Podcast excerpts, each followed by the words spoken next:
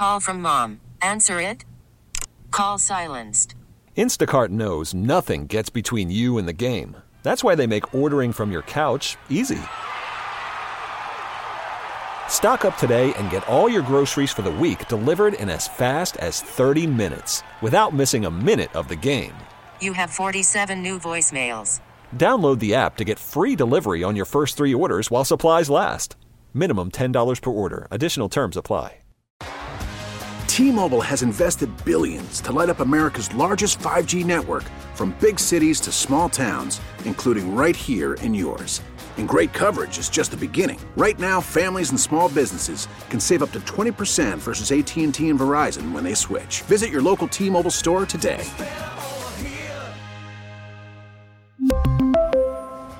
Plan savings with three lines of T Mobile Essentials versus comparable available plans. Plan features and taxes and fees may vary. It's time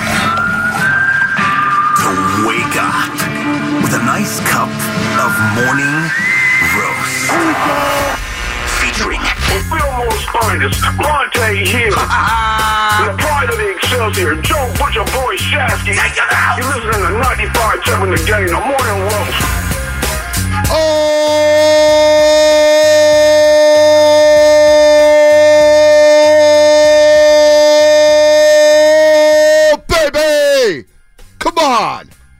NFC title game on Sunday, fourth time in the last five years. The 49ers are in it.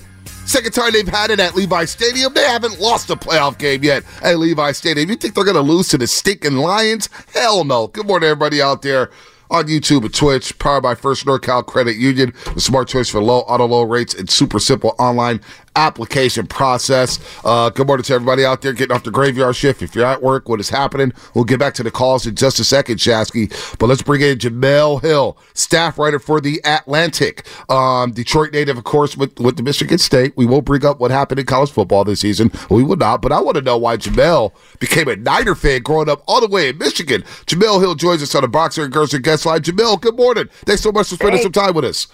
Uh, good morning. Thanks for having me. I appreciate it. Um, you, I, I know a lot of people are always very fascinated with the fact that I'm a Lion, or that I'm a, a Detroit native who wound up being a 49ers fan. But um, people have to remember is like the Lions have not been good for a really long time. So when I was growing up and kind of coming into my sports fandom, uh, they were terrible. They were like paper bag on your head terrible. and I was never. I, I saw how miserable Lions fans were. I wasn't attracted to that, and um, you know, we're talking about like the early '80s, and obviously the team of that decade is probably the 49ers.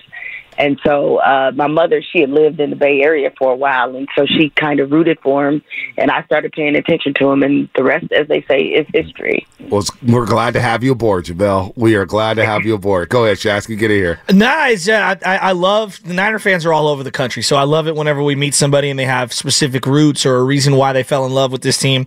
But break break down the psyche of uh, of the Detroit sports fan right now. Like B and I were talking about it. Like when they lost to the Seahawks, the Niners. That is, um, it was one of the greatest moments in Seattle sports history with the Richard Sherman play. How big is this weekend? I know they've won. Detroit Pistons have won championships, and I don't want to scoff at that. The Tigers have won a championship. Uh, I believe in '83. How big is this game for the Detroit sports fan? Oh, it's it's huge. I mean, if the Lions go to the Super Bowl, I think it's already the biggest uh, story in, in state history and sport, and you know, as it relates to sports.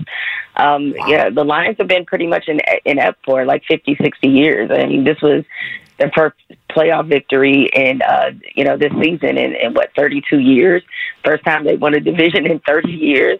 Um, so there were a lot of uh, a lot of new terrain for uh, Lions fans. And so right now, uh, when you consider the fact that they went 0 16, they were just 3 and 13 three years ago. Right. So this is really an incredible moment for them, for the city. Um, you know, they've had to put up with a lot. So uh, this means everything. I mean, I think win or lose, I, I- I think they know uh, that this was a successful season. Of course, there would be disappointment if they lost, but I, I think they really feel like they have a, a future, and I think that is what is very different about this Lions teams versus some other versions that we've seen that people thought might be successful. Uh, Jemele here on the Boxer and Gerson Guest Line on the Morning Roast, Joe Shasky and Bonta Hill. Go figure. We share last names. Jemele, uh, the, the pressure. We, we were talking earlier this week about the pressure on the 49er side of things. They lose this game. That's three straight NFC title game losses. And then these windows, you know, you've covered this game a long time. These windows close in a heartbeat here. So when I look at the game and I'm saying who has the most pressure, I'm now team wide, they all have pressure, right? You got to win the game and get to the Super Bowl or whatnot, and it'd be a disappointment for the 49ers. But just in terms of individuals, I'm looking at Nick Bosa, the defensive line, not getting pressure on Jordan Love. We could talk about Brock Purdy or the head coach Kyle Shanahan. If I gave you those three, those three uh, individuals, Nick Bosa, Brock Purdy, Kyle Shanahan, who would you say has the most pressure out of this Sunday against the Lions?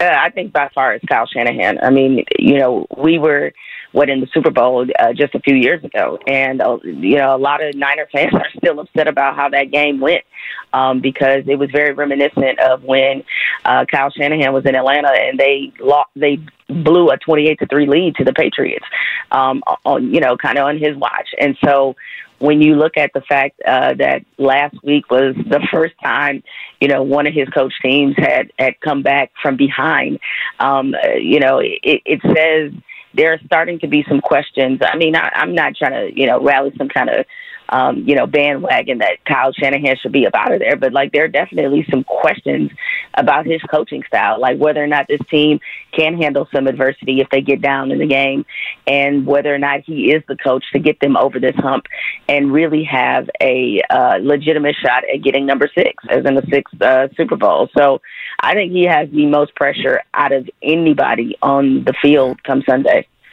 Who do you trust more, Jared Goff or Brock Purdy? Then.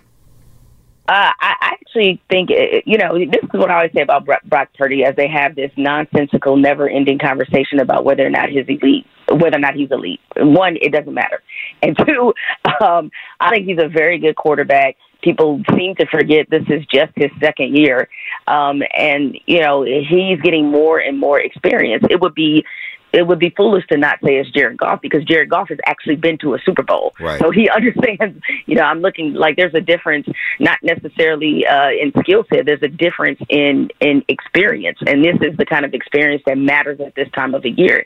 Uh, you know, a lot of people ask me how I felt about how, what Brock performance was, um, you know, against the Packers. And I actually thought it was, or uh, I actually thought it was like a huge growth moment. And uh, you also have to realize that Packers team is coming. You know, yeah. I, I, I said this to Lions fans. I was like, listen, they beat you. They beat that team that the 49ers beat. They beat the Lions. Okay. Yeah, Thanksgiving so, night. Yeah. Yeah, exactly. It's like that team is on the rise and they are going to be a problem. But to me, the growth moment was the fact that Brock Purdy was able to collect him, collect and compose himself. And a lot of times athletes learn how to become clutch players through mental muscle memory. And so now he's got a memory he could go back to of bringing the team back in a game when it mattered and winning. And that is the kind of thing that goes a long way in his progress going forward. So I feel good about uh, him this week. I think he's going to have a good game.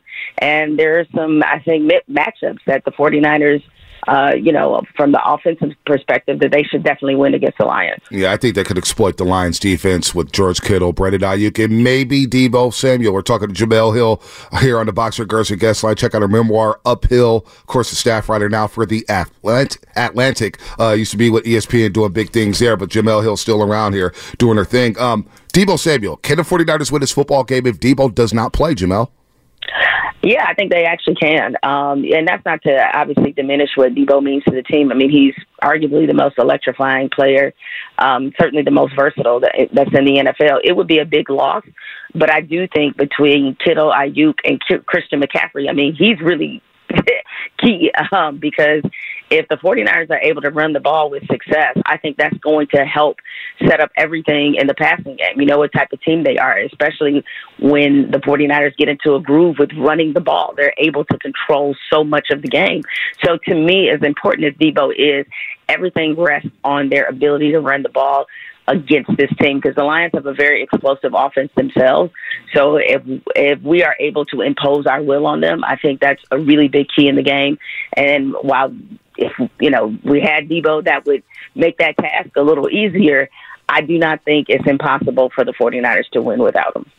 You know, I, I want to accentuate a point that you made earlier. You said this is the biggest game in the history of the state for for you know just a sporting event.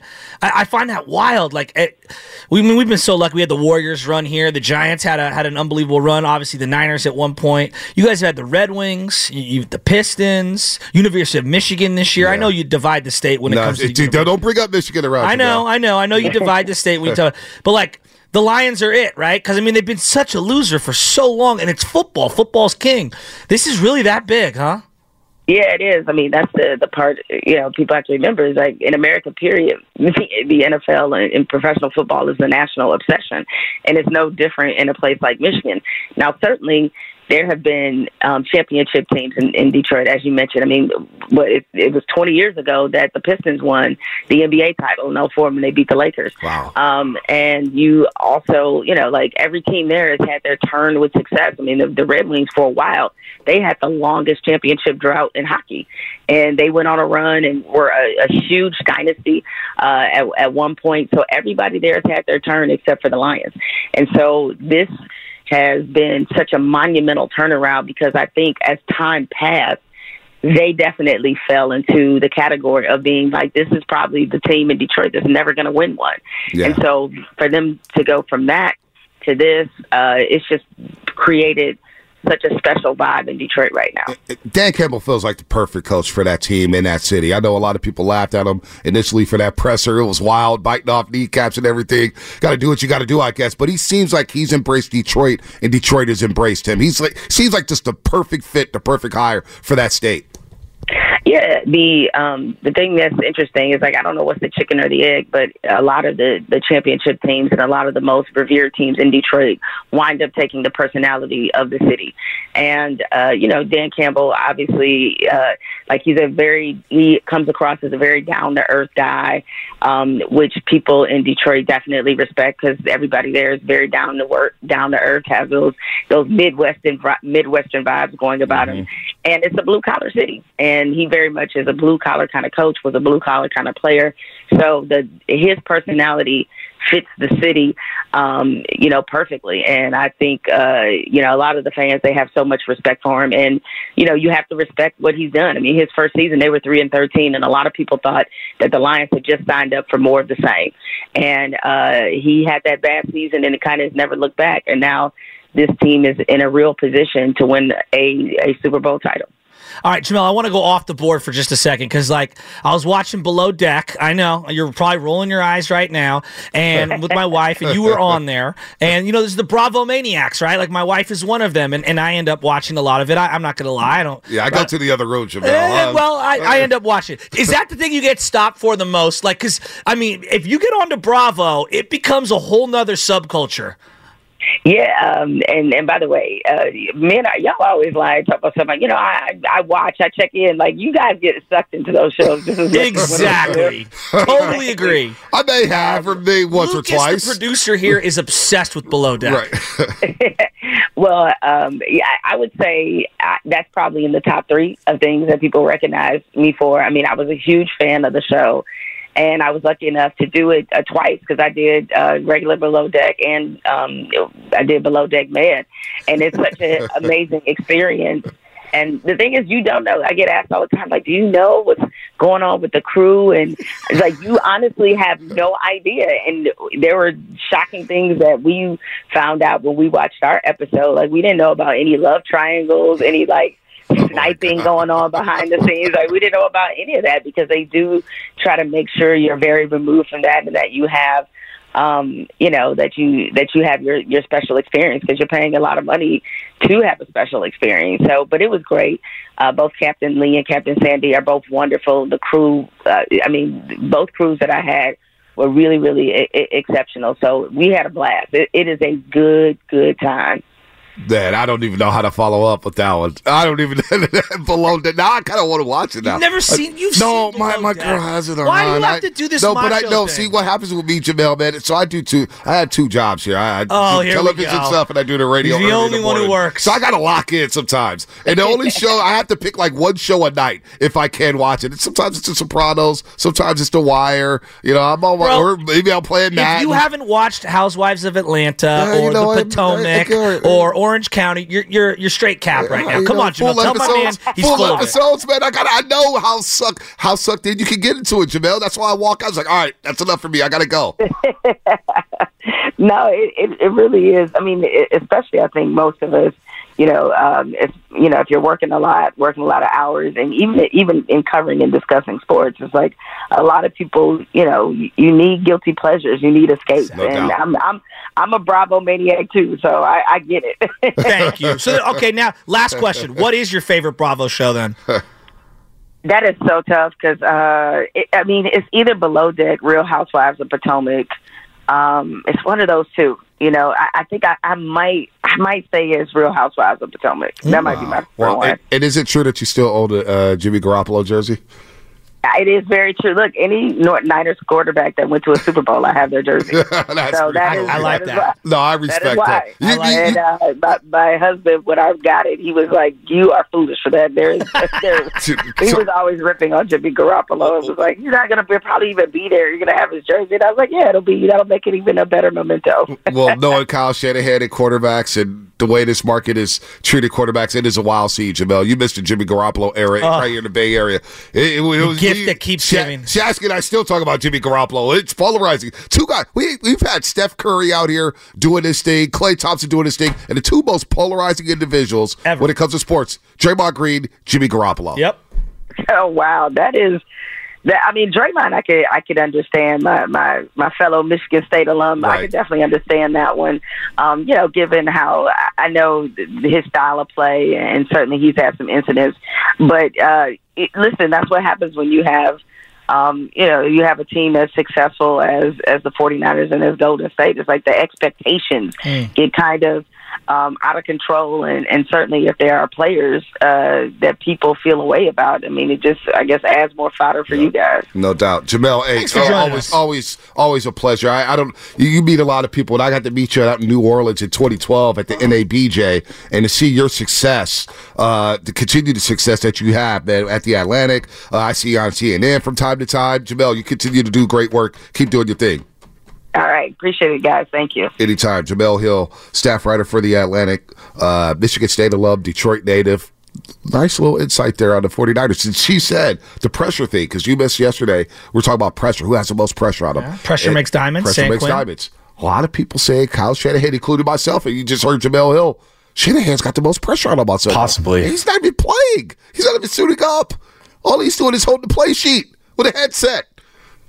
And we feel like he has the most pressure on him. More than wait, just are we just going Niners Detroit or are we going the whole Niners, weekend? Detroit. Okay. Niners, Detroit. Because I would say that I think Lamar might have more Yeah, pressure than no, no, no, we're than talking anyone. 49ers. Yeah, okay. In terms of pressure on anybody, I mean, yeah, Lamar's probably got the most pressure. Just just him. because he had an MVP Right. season, he's at home. Like th- th- there's and a people are thinking the Ravens are maybe one of the greatest teams ever. I mean, let's get there before we can put that on him. Um, I just keep tripping. The, the, the pressure is a great question. You know, like I, I think we make more of that, but in the moment, some guys do clam up. Like the big game gene thing that Kurt Warner and Baldy were alluding to is real. We all have a friend who was practice squad all star, but then when the games happen, he never can deliver. And then we have other buddies who, or or gals or whatever in our lives who, like, for whatever reason, at the biggest moments, that person always comes through. There there are certain people like that. That just Yeah. that's sports. Yep. Um, whether they've got the big game gene or something in their DNA to allow them to calm down or play better or whatever it is.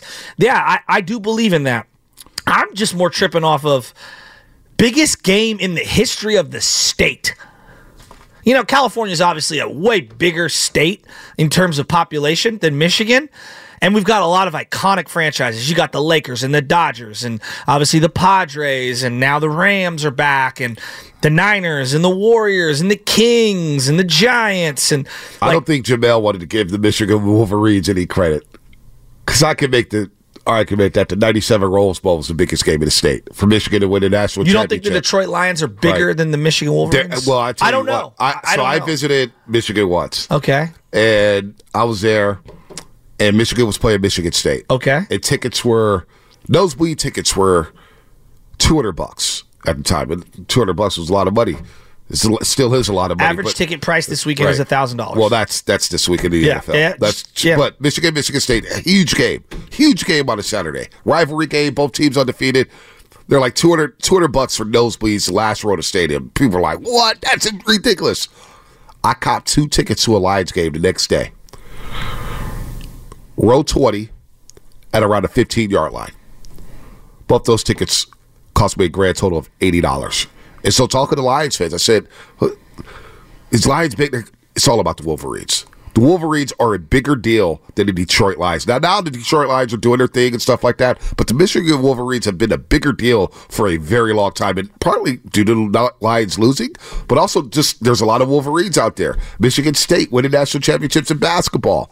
Uh, the Red Wings doing their thing. The Couldn't you have said that about the Warriors like seven years ago, eight years ago? Like, no way they're going to be bigger than the Niners and the and the Giants for a period of time. We're talking about a college team. I, no, I This is a understand. like there's there will never ever be a college team bigger than a pro team.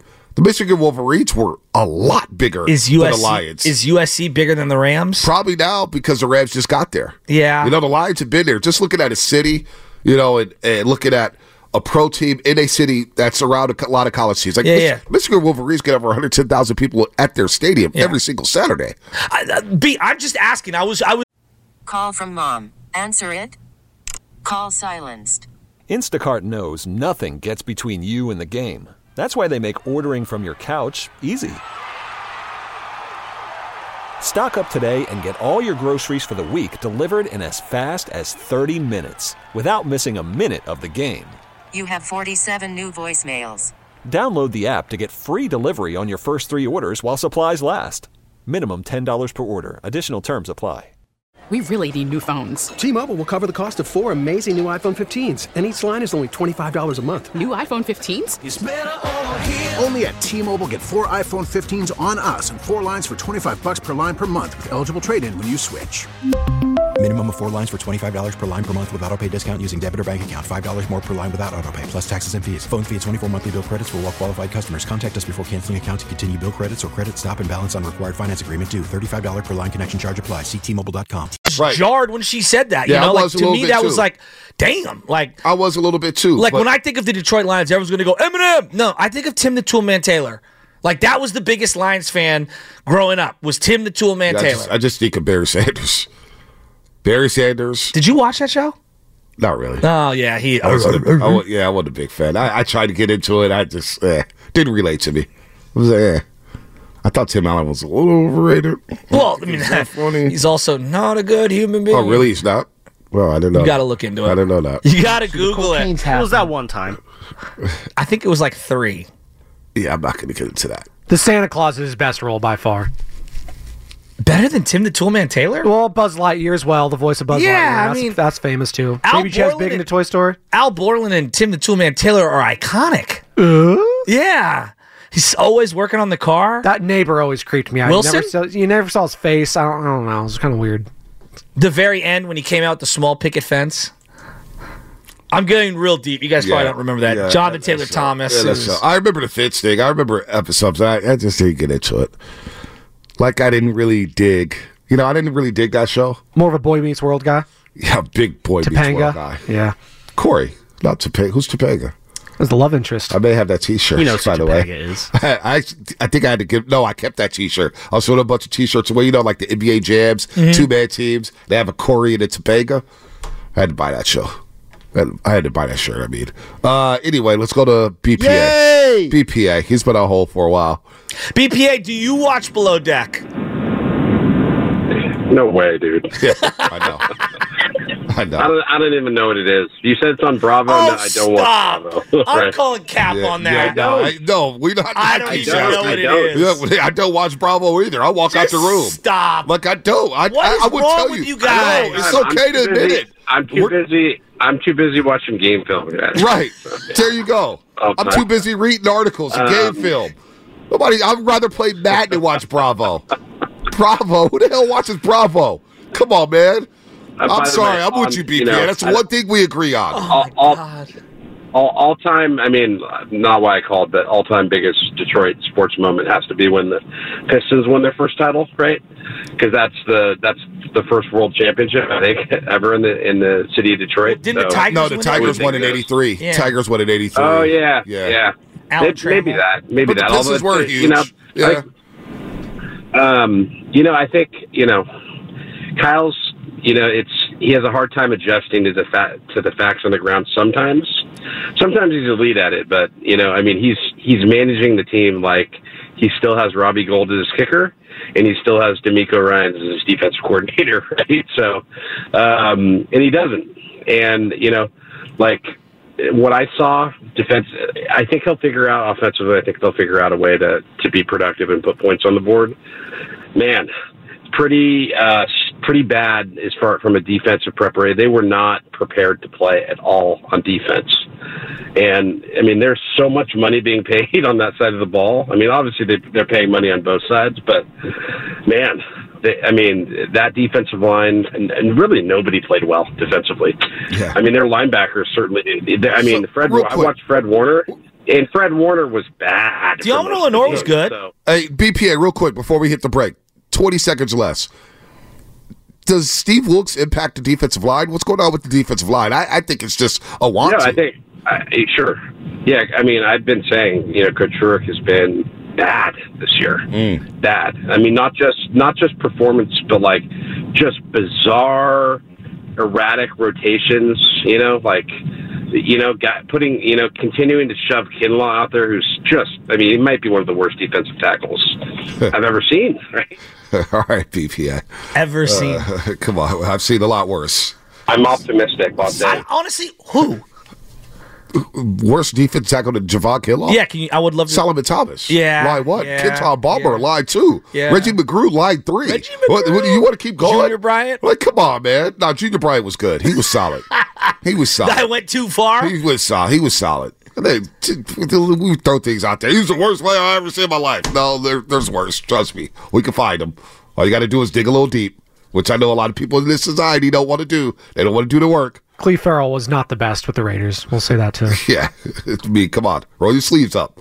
Kinlaw ain't the worst defense tackle we've ever had. So Trust Bonta and Brian and Palo Alto very alike. They're watching film and not any of that other mumbo No, no jumbo. watch Don't give me false equivalencies. You can call Anna right now. Call Anna. T- ask Anna what I do when I walk out the room or when she puts on Bravo. I don't watch.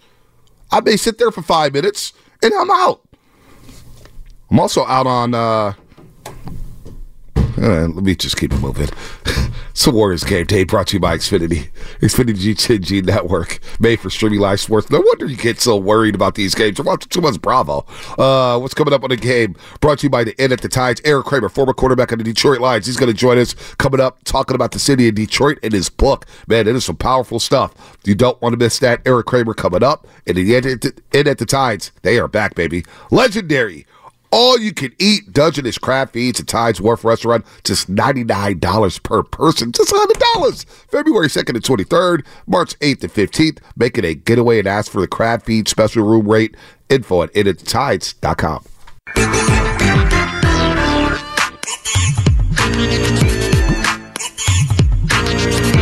Nation, it's Chris Paul. You're listening to the Morning Roast with Bonta Hill and Joe Shasky on 95.7 The Game. CP3, he was back on the sideline yesterday after the Warriors got a win.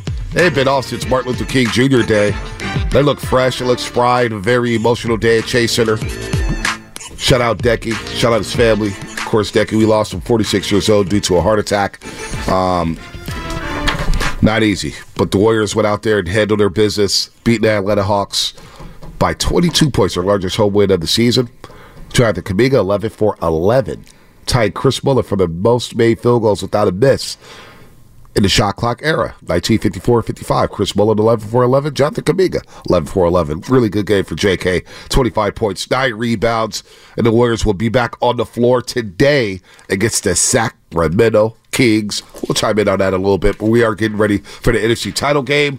Uh, let's squeeze in John and Boulder real quick before Eric Kramer. John and Boulder, what's happening? You're on the roast.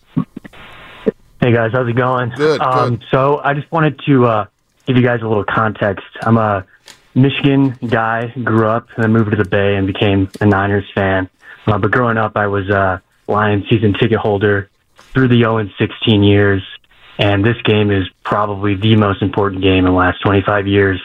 Um, I remember growing up, going to games we with guys with bags on their heads, uh, guys with Fire Millen signs when Matt Millen was the GM, being chased by security throughout the stands. Um, just a lot of anger. And with Michigan and Michigan State, the Lions are the one team that unites the state. And I've never seen more excitement behind uh, a team in a game. So it's really important. Um, and yeah, uh, so I could see guys like union guys from the auto industry driving cross country, selling their second car. Um, it's that important. Wow. So I just want to give you guys a little more context. No, Um, John, you know what? According to Vivid Seats, 20% of the fan base Sunday is going to be Lion fans, which disgusts me. I'm disappointed if that's the case. It's going to be 20% Honolulu Blue inside the stadium? Levi's? What? 49er fans selling their NFC title game tickets like we go to the NFC title game every single season. I, I can't believe it. I don't care how much money. I don't care. Man, if I can't pay rent, I'm going to this game. Times are hard. Times are hard. I'm going to this game. Yeah, I, I'm going to this game. If I I'll make it work. pay rent, I'm, I'm I'm, I'm making it work. I'm making it work. I can't have Lion fans coming to Levi's Stadium. you kidding me? You have to be realistic. I am being realistic for myself. Everybody's different. I'm different. All right, Eric Kramer, former Detroit Lion quarterback, Chicago Bears. It's my childhood right here in the 90s. I remember watching Eric Kramer growing up. He- Hell, he was a quarterback in 91 when the Lions had that magical run to the NFC title game. Eric, good morning, man. Welcome to the Morning Roast. Bonta Hill, Joe Shasky, the Butcher. How you doing this morning? I'm doing great, man. Just enjoying the little conversation you guys just had with that Lions fan, who, by the way, is representative of about a million fans in in, in and around the city of Detroit.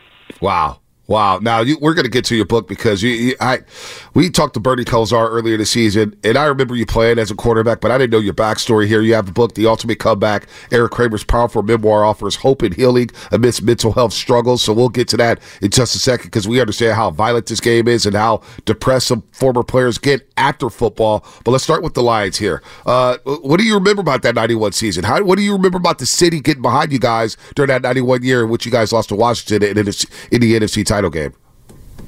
It was a magical run, and we came out of nowhere. We had gone six and ten, I think, the year before, and but it was a very like this year, a very talented team, uh, young, and um, uh, so yeah. I mean, the the season kind of about two thirds of the way through took a turn when Mike Utley went down, and uh, he was a right guard, and. Uh, on a play against the Rams and was uh, didn't know it at the time, but was uh, paralyzed from the waist down, and um, and so anyway, that that was um, a rallying cry is not the way to describe it, but it uh, I'd say sort of galvanized us in Mike's honor to continue on playing with him in mind, and um, so you know we we. Um, went on a late season run as well. I think we ripped off about five or six in a row, and um,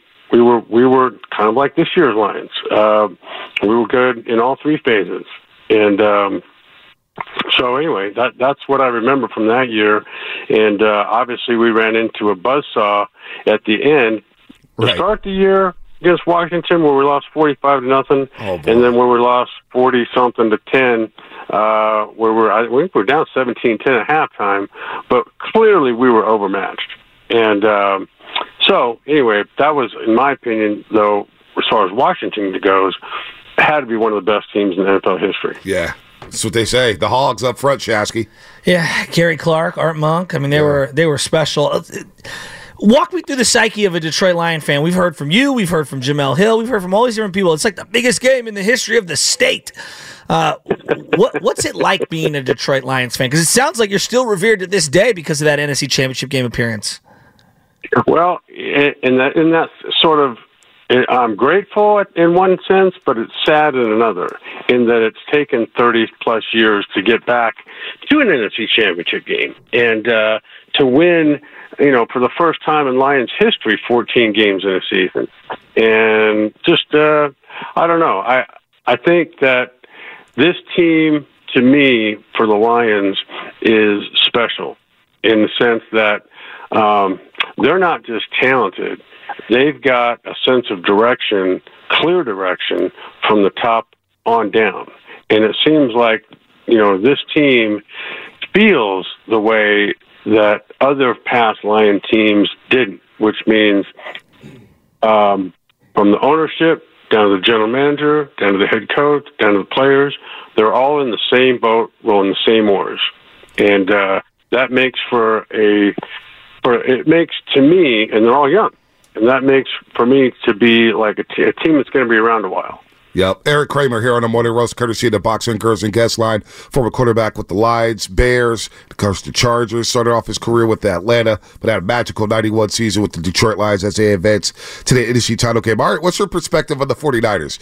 You were playing during the 90s, during the heyday when the Niners were winning championships, and it seemed like Yeah. they were appearing in NFC title games every single season.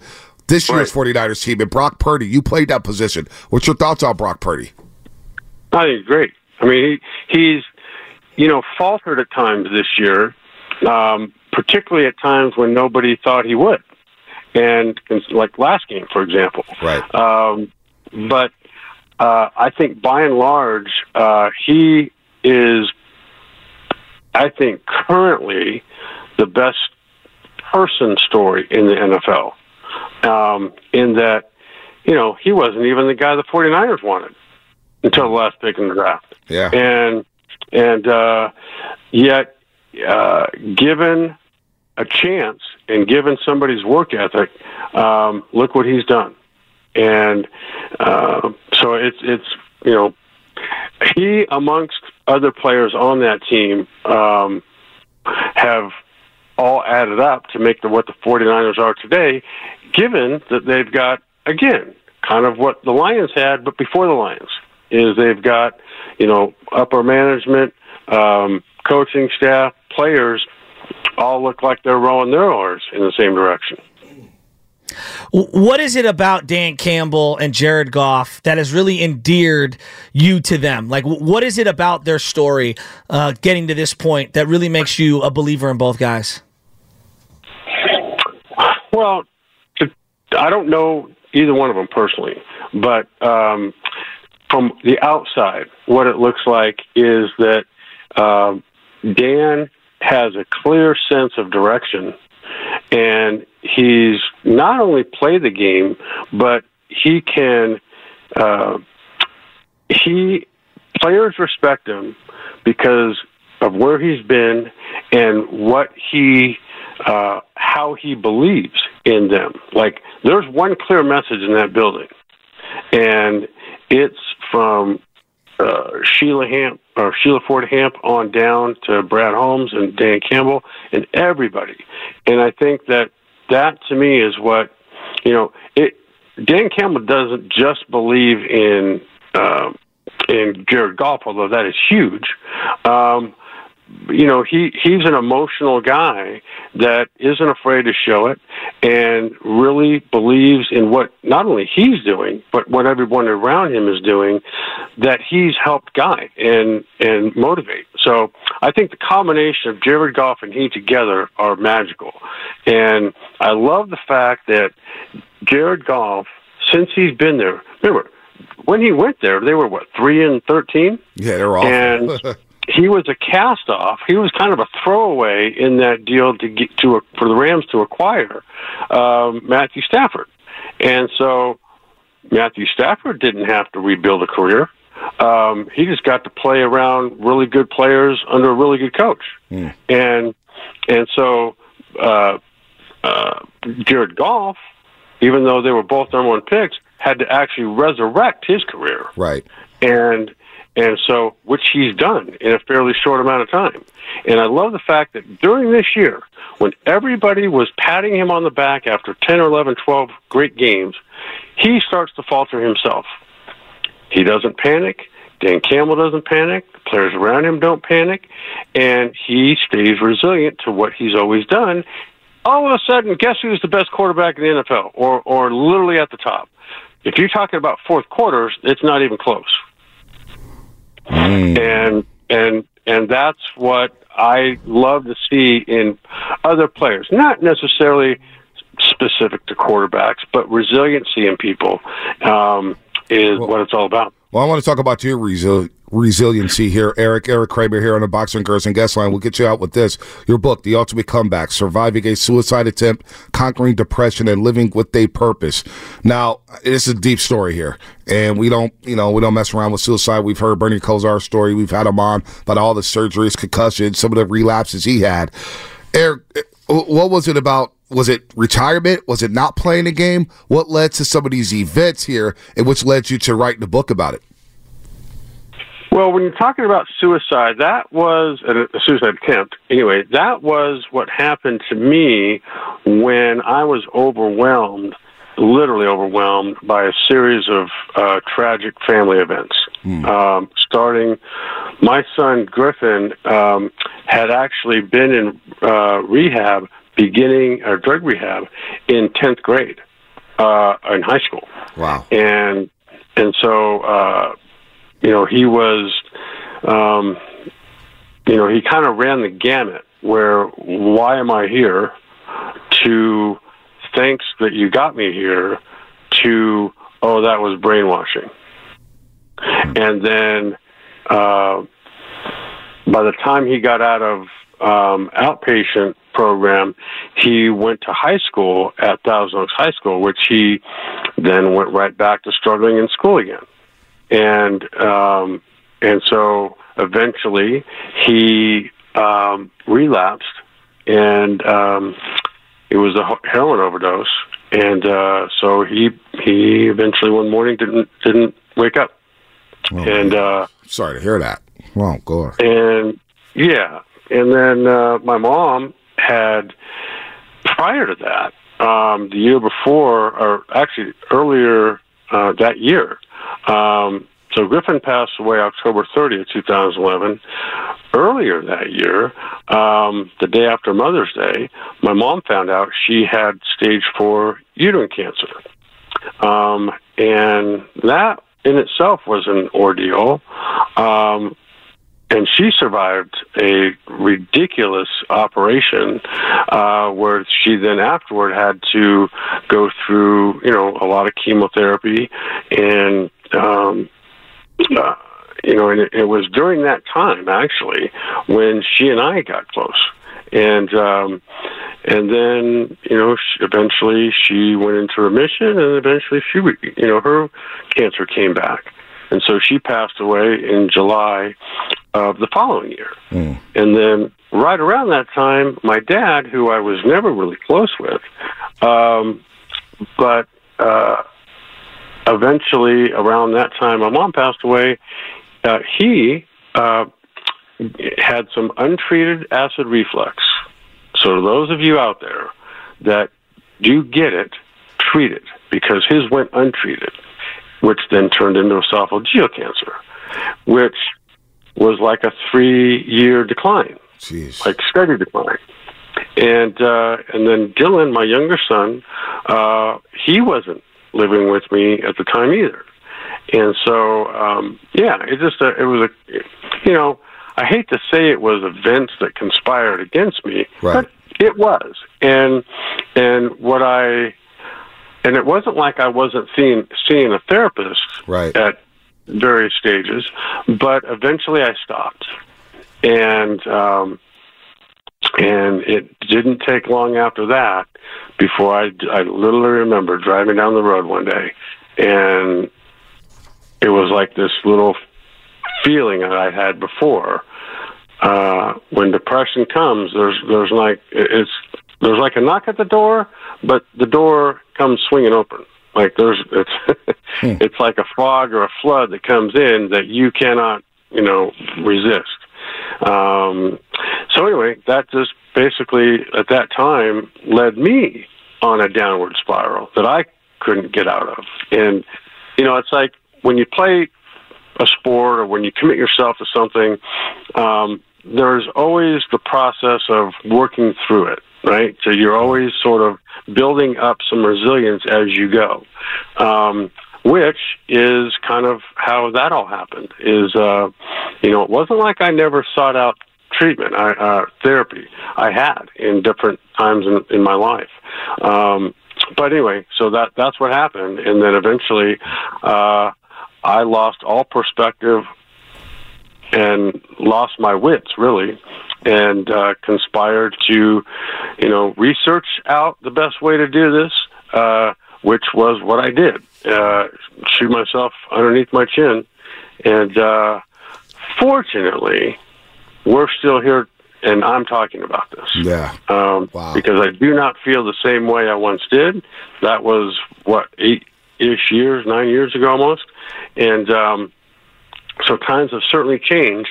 Um, and uh, as it says, I'm living with a purpose, and I would I would say multiple purposes, but um, it, it's. Uh, it's been an ordeal, but I really have to thank not only the doctors um, who saved my life, but the uh, you know the many people who were there um, throughout that time and still are. Wow, Eric, man. Well, we're proud of you for fighting through that. That's not easy. Doesn't sound easy.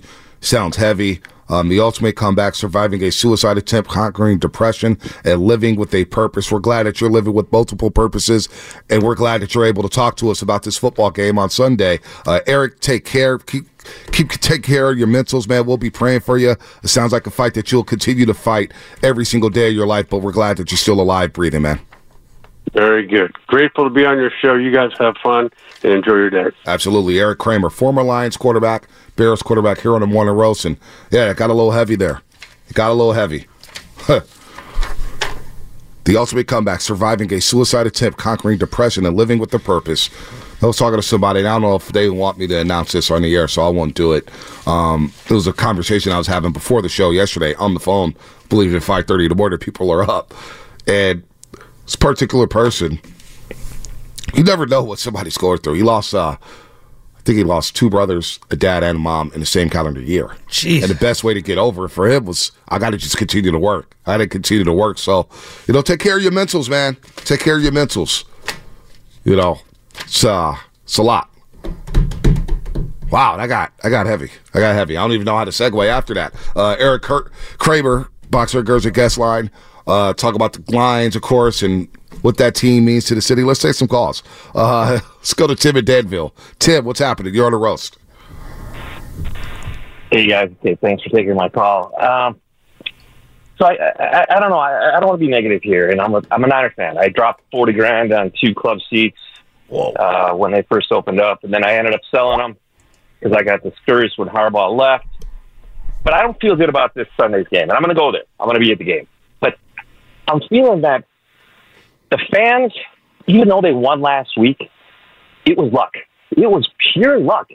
And before the Packer game, I was telling you know my wife and friends that I, I don't feel good about this one, so they, they you know they really laid an egg. And when I look at Detroit, and I look at the hungriness of what they're after, and then I start seeing, oh, you know, Deebo, he's, you know, he, he's sore. He doesn't know if he's going to play. I mean, I'm not just, I'm not seeing the momentum here on the Niners side. That's number one. Number two, uh, I'm also feeling that, you know, like for Brock, I, I like the guy a lot. I love him. I want him to do well. But when he plays great, he plays great. But when he plays bad, he plays really bad. It's kind of the same thing with the Jimmy G, right? Jimmy G was good Jimmy, and then he's bad Jimmy would come out. So I don't know. I'm confused. I think a lot of fans are confused. You know, if they can blow out the Lions, I think, oh gosh, we're going to be jumping up and down, right? Because then we believe we can win the Super Bowl. Why are you guys but so right scared? now? I don't know. I Tim, Tim, you're freaking out. He's the Niners scared are winning because on my guy Sunday. put 40K on each seat. Right. I want to know what kind of work you do. Can I borrow some money? Well, he sold the tickets. He sold them. What kind of work do you do? I don't know. He got some deep pockets. Investment banker? Uh, hey. You It's a- scare me, Bonta. Why are you guys so scary? What What are you guys? You guys spooked about the Detroit? Like man, like we haven't been in football games like this.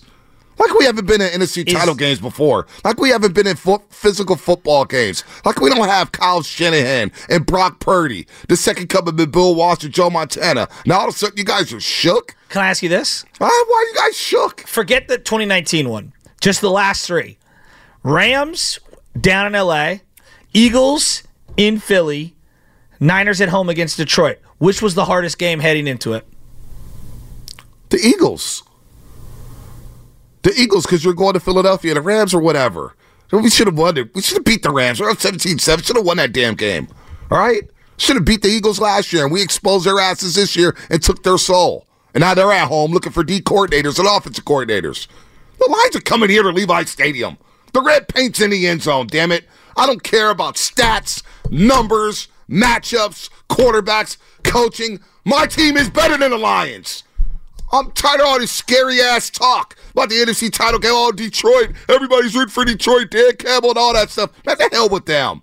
I got Brock. I got Deebo. I got Aiyuk. I got Kittle. I got McCaffrey. This is what Lynch and Shanahan built for this team, for this moment right here. On Sunday, Championship Sunday at Levi Stadium. And I got people calling me left and right scared of the Detroit Lions, the Kittens. The hell with them.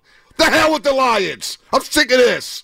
The Niners are winning the damn game on Sunday. They ain't coming here punking us. Like we some damn punks out here in the Bay Area. Oh my God, the nation's rooting for the Lions. Oh my God, they play physical. Oh my God, they're running backs and all this talk, yada yada yada yada yada. He didn't even bring them up. He brought up our quarterback. I don't care. Brock Purdy's gonna be fine. All right. He led. The, did he not win the, the game winning drive? Did he not lead that? Yeah. Twelve plays, sixty nine yards. Oh yeah. Did he throw a bat? Was there a bad throw on that drive? No. Ice water in his veins. I got McCaffrey, the best player in football, named Offensive Player of the Year yesterday. I'm supposed to be scared about the damn Lions. Are you guys spooked? Well, don't go to the game. Sell your tickets in on Sunday if you're spooked. There is- Come and watch the game. I'm sick of this scary ass talk. No, no, I- My team has been in three straight NFC title games. Look. we are the done done in the NFC. There the is- hell with this scary ass talk, man. I'm so sick of you guys in this. Oh my god, the Lions do this, and well, what do we do? We average 30 a game. What do we do? We average 30 in a game. We got the best run game in football. We got the best pass game in football. Explosive, explosive all day long. We played a D game on Saturday and still won. Scared of the damn Lions. Screw them. Turn this thing up. All these scary ass Niner fans. I don't want to hear from you no more. No more. All this nervous energy and everything like that. I'm going there to win. All right? We're going there to win on Sunday. No, We're I'm going, to be in Las I'm Vegas. going to lose. I, I Monday, wanna go to the game Monday, lose. Monday, we'll be talking We're about a damn the game to victory. Of course, we're going to the game to win. Gosh. I'm just happy to be here. Congratulations, Detroit. We're here to just celebrate. I, I'm spending my money and my time You guys are because so I want to lose. Oh my God, you guys are now scared of Jared Goff. Two weeks ago, you said Jared Goff wasn't anything. Now all of a sudden, we scared of Jared Goff. All of a sudden, we scared Well, of Jared 60 Goff. But all year long, y'all been disrespecting Jared Goff, and now y'all scared of Jared Goff. Please, Things change quickly. Please, that boy will be seeing ghosts on Sunday. I promise you that in front of his family and friends. Damn, what scary ass talk. Let's go to uh, Nick in Berkeley. Turn us up, Nick. the hell with all these spunks. Hey, Bonta, I'm right with you, man. Look, man, if you ain't if you ain't talking about the Niners winning, then turn in your little man card and get your pass revoked. And then you you be you get banned from Levi's. Cause these cats, we westbound and down out here, man. You better get you better get with the program. All this all this scary ass cats out here, man. The Bay don't roll like that, Detroit. We're coming for you. Come to our town. Here, kitty, kitty, kitty, kitty, kitty. Here, kitty, kitty, kitty, kitty. Come get some of this, baby. And we're about to, we're about to lay you out. God, you only beat us one time. You got that ring on some fluke. I mean, I, I, I don't even want to go there, but let me tell you what's, let me tell you what's happening. Goff seven touchdowns uh, on, on grass. I mean, seven touchdowns on grass, 21 on turf. He's got 1,200 yards on grass passing and, and, and, and 3,000 yards on turf. He's a turf player. He's been a turf player. He's going to get smashed, okay? He's not mobile. He tries to throw across the field, running to his right. He's going to get picked. He's going to throw a pick six and at least one more after that. He might throw three picks. We're going to get a bunch of sacks. We're going to lay these cats out, man. And we don't care who you are. The train is rolling down the track. I said at the beginning of the season, the train is on the track and we're rolling straight to Vegas, baby. We're taking no go. prisoners. All these scary cats out there, turn in your tickets, man, because last week was lit. Cats from San Luis Obispo, Bakersfield was coming up sitting next to me. We were hyped. These cats were jumping around. They fell down two rows. We were so hyped. I'm telling you, Levi's was lit. Nobody was, jumping. even buying anything to eat. The whole crowd was watching. It wasn't even no kids around. I was cursing. My daughter didn't even get mad. I mean, dude, it's all cracking. I'm so hyped. I may not even sleep until Sunday. You might not. You might not. You might not, Nick. You might not as you're listening to 95.7 KGMZ FM and HD1 San Francisco. Don't forget you can also watch us every single day on our YouTube and Twitch streams. Just log on and search 95.7 The Game. Be sure to like and subscribe to the channel while you are there. Brought to you by First NorCal Credit Union, the smart choice for low auto loan rates. It's super simple online application process. Also, shout out to the Comcast Business Text line. We got to take them to school in about five minutes. Look, the interior of their offensive line is the weakness. Heat them up. Jonah Jackson's not playing. All right, just had surgery to clean up a slight meniscus tear. Ragnow's tough. He's banged up. Get pressure. This is where I pay Javon Hargrave and Arik Armstead to heat these suckers up, left and right, all day long. This is our house, man. coming to Levi's. We're coming to the Bay. We got a home game. This is all we wanted, right? Right, Niner fans? It's all we wanted. Of Number one seed. Bye week. Home field advantage. Now we scared about the Lions coming here, here, taking something that's ours? No, I just think the Niners, um, a lot of Niner fans got racked across the chin uh, with a right hook. And, you know, it, until the game starts, and with the Deebo situation being kind of up in the air, I can understand being a little, you know, skeptical. And plus, we've lost this game how many times in a row? Two years in a row. Yeah, I mean, so until you win one, it's it's hard to not have a little bit of, you know, scariness in your Oh, my veins. Gosh, I, yeah, I, my heart don't pump Kool Aid. Well, look, let me, let me just make, let me make my argument. All year I've spent defending Brock Purdy as infinitely better than the Jimmy Garoppolo, as if it, it it was independent of ripping Jimmy. It was more like Brock's Jimmy was good. Brock's been that much better all year. I've said that, and then obviously the game happened last week, and he looked like Jimmy Garoppolo for the majority of that game. And it felt like, oh, great, here we go again. But now, to his credit, he completely backed it up in the fourth quarter, which in the playoffs, you didn't really see Jimmy do that. You just didn't see him have that fourth quarter Right. playoff game. Now, he's done it at times in the regular season with the season on the line in week 17 and week 18 in multiple seasons. But in the playoffs, you'd never seen him really do that. So that makes me feel a lot better. But the other side is like, all right, now it's been two playoff games in a row for Purdy. The Dallas game last year. That's a the great game this year. defense. What? That defense last year with Dallas No was very, very good. No doubt. What happened in the fourth quarter? But they got. I'm just. I'm just saying. Like I saw. I saw some some cracks in the facade, and it's just. I, I worry. I need them to play lights out. I need the them to play lights out. These are the best of the best. I don't think they're winning a game without Brock playing lights out. This is the best of the best. You're going to struggle. It. Go look at Peyton Manning's first Super Bowl run. Did he play lights out? No, but I think for this team, given where they're at and against this offense, I do think they're going to need to, to play lights out. Brock Purdy's goal. This, these are the NFL playoffs. All right. Come on. Like if Lamar's going to beat Patrick Mahomes, he's going to have to play lights out. Correct? Maybe that defense is really good. They may shut down Kansas City's offense.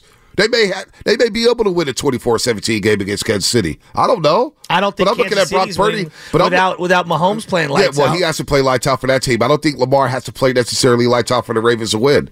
He has to play well. Obviously, you can't play bad. See, I'm just looking You at know? our team and, and how precise the offense is, and to be able to run on this team, I think it's going to be a little difficult. So you're going to need Purdy's arm, and that's the area of weakness for Detroit is their secondary. And so, if for them to exploit it, the timing, the rhythm, the intermediate passing, it's all got to be connected. T-Mobile has invested billions to light up America's largest 5G network from big cities to small towns, including right here in yours. And great coverage is just the beginning. Right now, families and small businesses can save up to 20% versus AT&T and Verizon when they switch. Visit your local T-Mobile store today.